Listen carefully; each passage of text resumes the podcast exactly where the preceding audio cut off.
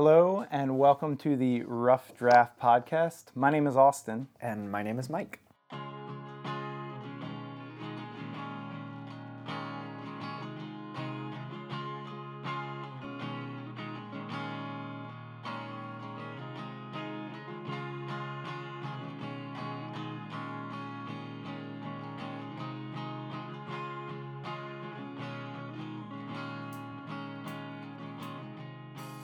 Welcome, listeners, to the Rough Draft Podcast, the podcast that's all about storytelling, the uh, act of writing it and telling it. And here on this podcast, we work out our own stories, uh, how to make them better, how to make improvements upon them, and also walk a little bit through the process of how we come to tell these stories.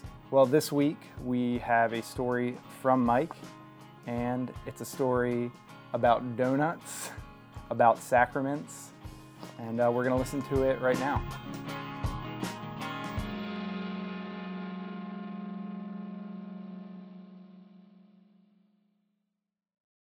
Like a ritual, whenever I'm home, I spend my nights at Donut Shack. It's open 24 hours. Tonight fits the pattern. I send a text to Matt, Isaac, and Austin. Donut Shack?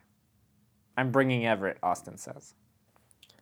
20 minutes later, we're all sitting around the counter. A Greek lady is trying to serve us regular coffee even though it's late. Each of us has coffee on one napkin turned coaster and a donut on another napkin turned plate. Austin is replacing the cracked screen on Matt's phone. He pulls three napkins out of the dispenser and arranges them at intervals across the counter, taking up at least one and a half more places than he should. He pushes his glasses all the way up his nose with his wrist and begins to remove the screws at the base of the phone. So, are y'all going to infant baptize Everett? Isaac asks. You got to ask me that right now? Austin replies. Isaac recently took a job at a Presbyterian church. Presbyterians believe in infant baptism, but Isaac doesn't. Till he took the job, Isaac went to a Baptist church. Part of me wants to have Everett baptized now as a baby but I can't decide if it's biblical or not. He delicately pulls off the broken screen, placing it face down on a fresh napkin. Well, it's not biblical, but that doesn't mean you can't do it, Isaac says. I walk over to Everett's carrier and pull him out to play on my lap. At three months, he has a full head of hair. He can't talk yet, but he doesn't really cry either. He makes this sound that is similar to cooing, but somehow more persuasive. I'm trying to get him to make eye contact. I wonder if he wants to be baptized. The phone repair is underway. On the first napkin, Austin has arranged each of the screws in piles according to which section of the phone they came from and at which stage of the process they were removed. On the second, he has the old parts the broken screen, the intact back. On the third, the new screen with its stickers and colors face down for protection from dirt, scratches, and fingerprints. He is somehow able to maintain focus on both this process and the conversation about momentarily, metaphorically, drowning his son. I realize there isn't an example of a baby being baptized in the Bible, but I like the idea of dedicating him to God at, from an early age. Austin explains. Well, then don't call it baptism, call it dedication, Matt says. Do Chelsea's parents or, or your parents want you to baptize him as a baby? I asked. No, this isn't about them. I'm just trying to decide what to do before he grows up. We find no easy answers. With the repair finished, we swallow the rest of our coffee, collect our things, and leave for the parking lot. We're standing by Austin's car, but we aren't ready to leave yet. Austin puts Everett's carrier down and opens the trunk. He's been working for a company called Boosterthon. They help schools fundraise. He has all these leftover prizes. The best prizes are a kickball and this foam football thing that has a tail. Austin and Isaac begin trying to throw the football thing as Austin and I pitch and kick the ball to each other. Being so close to the road, the kickball soon proves to be a bad idea but Isaac and Matt are beginning to get the hang of the football thing. Now they're going for distance. Isaac is on the lawn of Barenko and Sons, the funeral home next door, and Matt is midway through our parking lot past Donut Shack by the Verizon Wireless. It's close to 200 feet, I guess. Austin and I are just chatting. Isaac and Matt are working on accuracy. With the next effort, Matt strikes the Barenko sign, causing it to wave. They both agree this should be the final toss. As they come back to the car, Austin is distracted with Everett. Seizing the moment, Isaac begins hitting Austin with the football thing. He starts on the legs, moving up to the torso. The football thing is big enough that it can work as a bat. Matt and I join in. We're all just playing, but it begins to escalate. With fake rage, Isaac drops the football thing and wraps his arms around Austin from behind, dragging him backwards away from the car. He falls and is lying on the ground. We're pretending to kick him in the gut. As part of the act, Austin curls his legs towards his stomach, making fake cries for help. He's thrust back to reality when Everett starts protesting. We straighten up and let out a collective sigh. Matt checks his watch and makes some remark about the time. He wants to go because he has to get up early tomorrow. Austin shakes his head, pleading, Don't break the fellowship. Don't break the fellowship. Don't break the fellowship. He stretches out his hand to grab Matt's shoulder, thinking that physical contact will be binding. Matt swerves, reaching into his pocket to grab his keys. He backs up apprehensively. Tomorrow? We let him go, knowing it's probably the wise thing to do, realizing how late it is. We shake our heads because Matt is usually the first one to leave, as proved once again tonight. I look at Austin and Isaac, we don't want to shatter the fellowship anymore, but we also realize that the body needs sleep.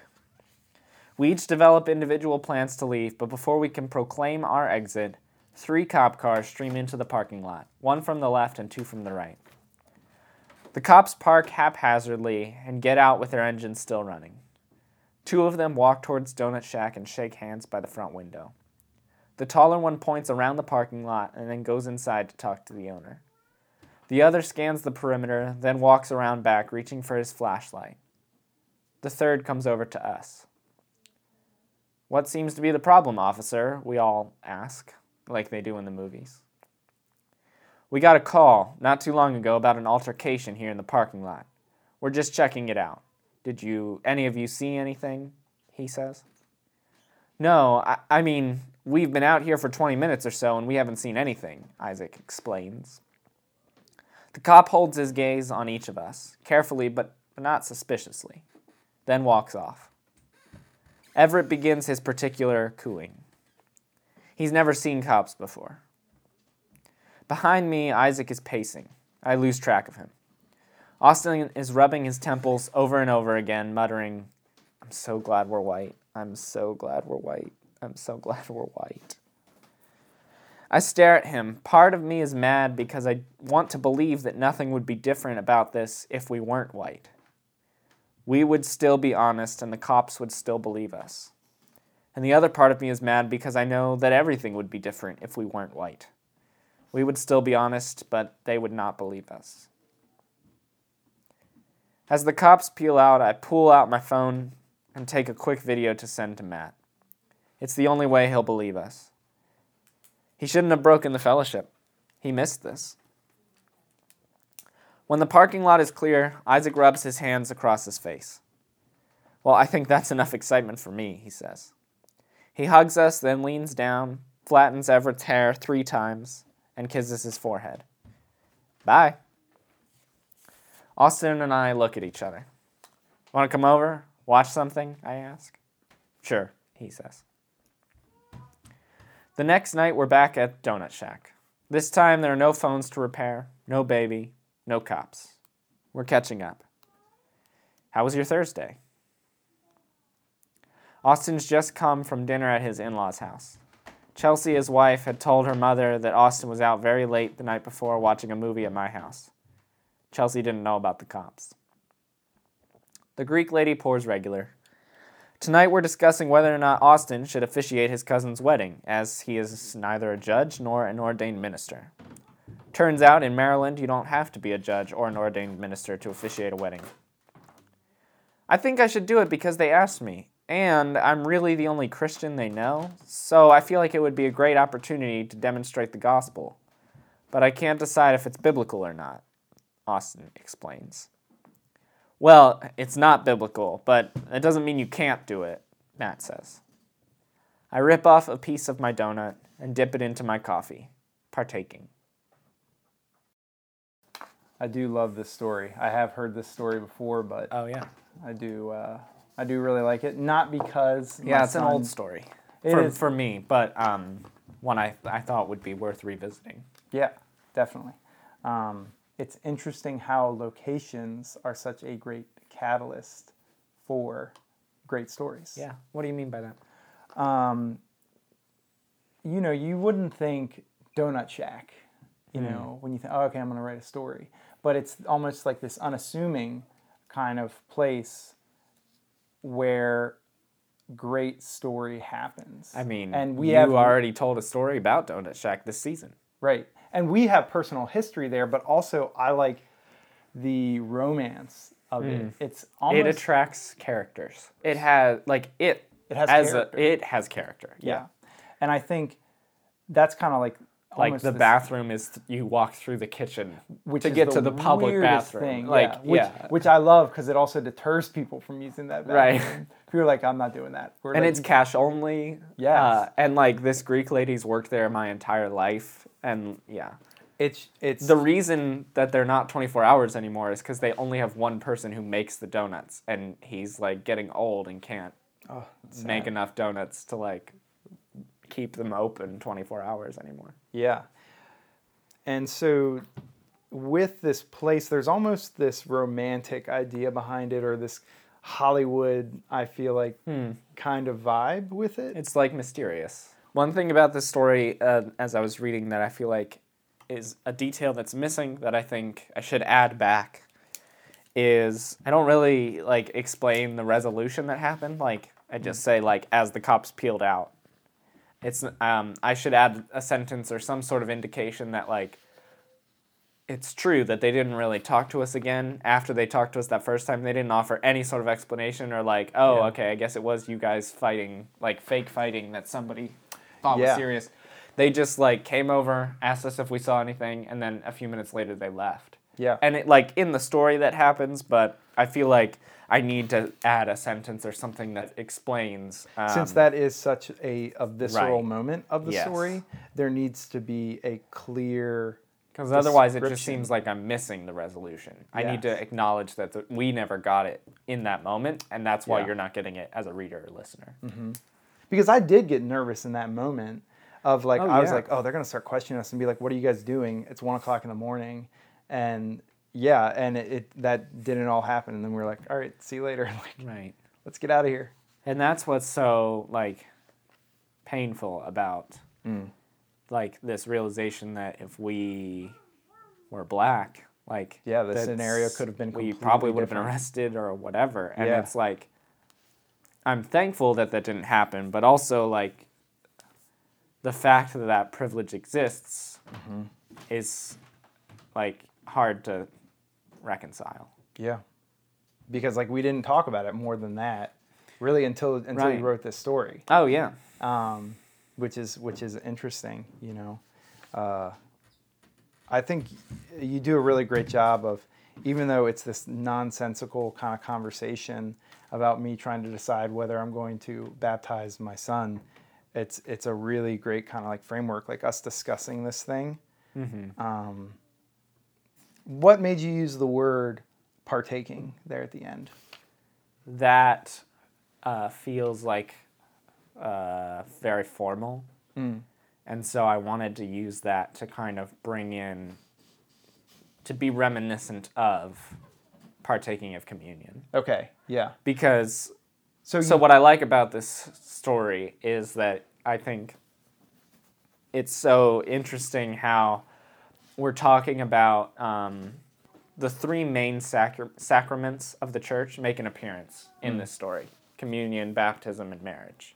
All three of those sacraments make an appearance, but they're all being like questioned or they're like they're the validity of them of those sacraments in practice is being questioned in these particular instances. So hmm. like is infant baptism the same as baptism? Mm-hmm. And is it okay for not pastor or a not judge to officiate a wedding? Mm. And can you have communion if it's not being like consecrated and if it's not wine and it's not bread and you're just like with friends? And it's like and that's kind of like that's kind of like of the communion. unspoken question. I like how Right. all three of those are within there. We discuss the baptism, we discuss the marriage, and there's this unspoken thing of like, oh, like this communion of these four friends together. right. It's like we're communing together. yeah, I think that if I were to take the like social aspect of the story that is present in like the cop interaction, what I think is as I've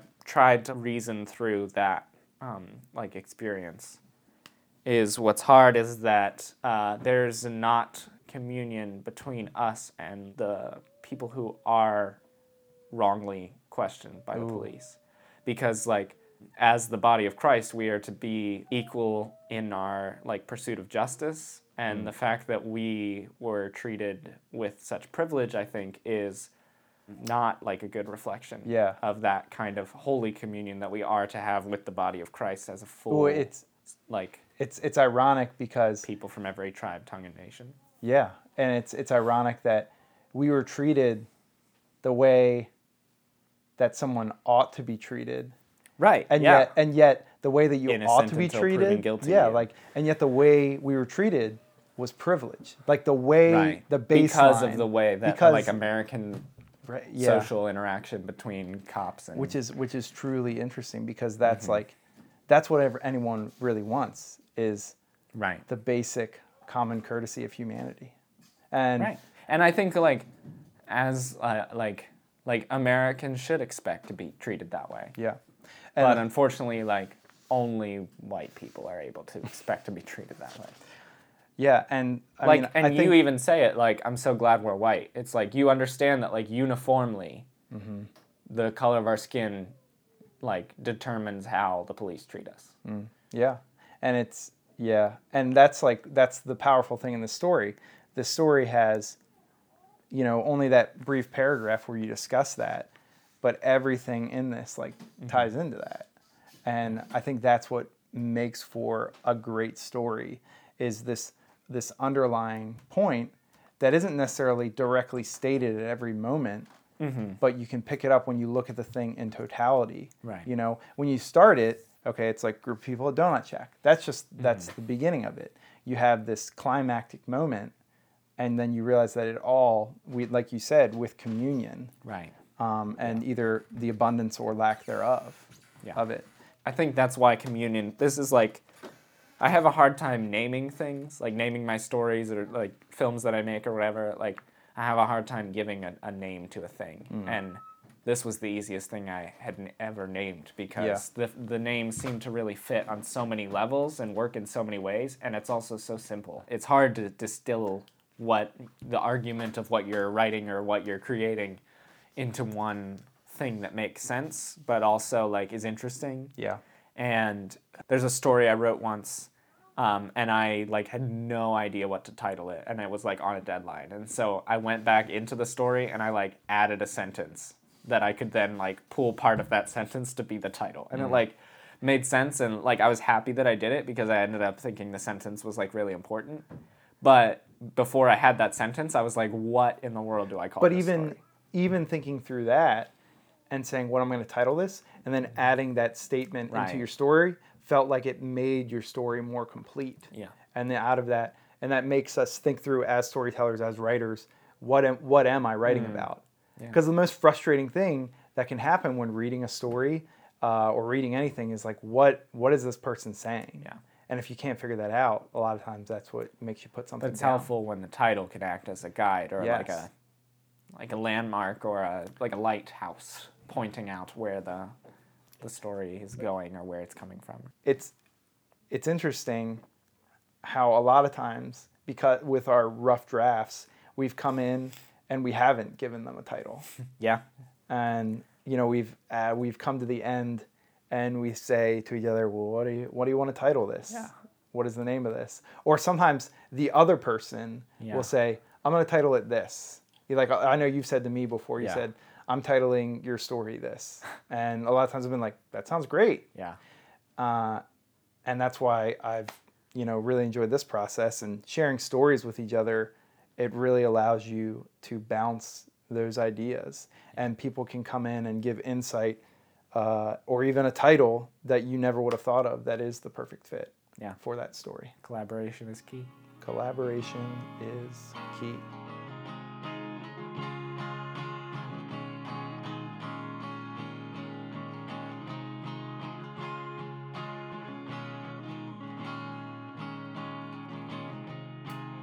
Thanks for sharing your story today, Mike. Welcome.